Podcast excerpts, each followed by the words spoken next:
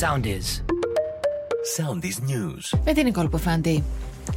Κυκλοφοριακό έμφραγμα στους δρόμους λόγω της απεργίας. Σε εξέλιξη βρίσκονται οι απεργιακές κινητοποιήσεις στο κέντρο της Αθήνας για το εργασιακό νομοσχέδιο της κυβέρνησης που αναμένεται να ψηφιστεί σήμερα στη Βουλή. Στην 24ωρη πανελλαδική απεργία που προκήρυξαν η ΑΔΔ και το Εργατοϊπαλληλικό Κέντρο Αθήνας θα συμμετέχουν επίσης εκπαιδευτικοί δάσκαλοι και καθηγητές, νοσοκομιακοί γιατροί και νοσηλευτές, ναυτεργάτες αλλά και ορισμένα από τα μέσα μαζικής μεταφοράς.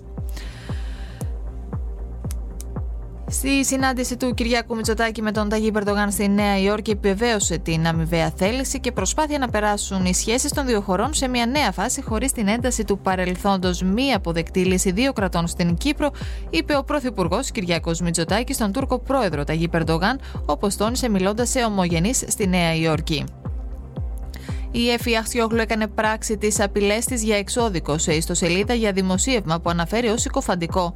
Την πιστεύω απόλυτα για το ψεύτικο SMS των Τσίπρα, γράφει στην ανάρτησή του ο Στέφανος Κασελάκης.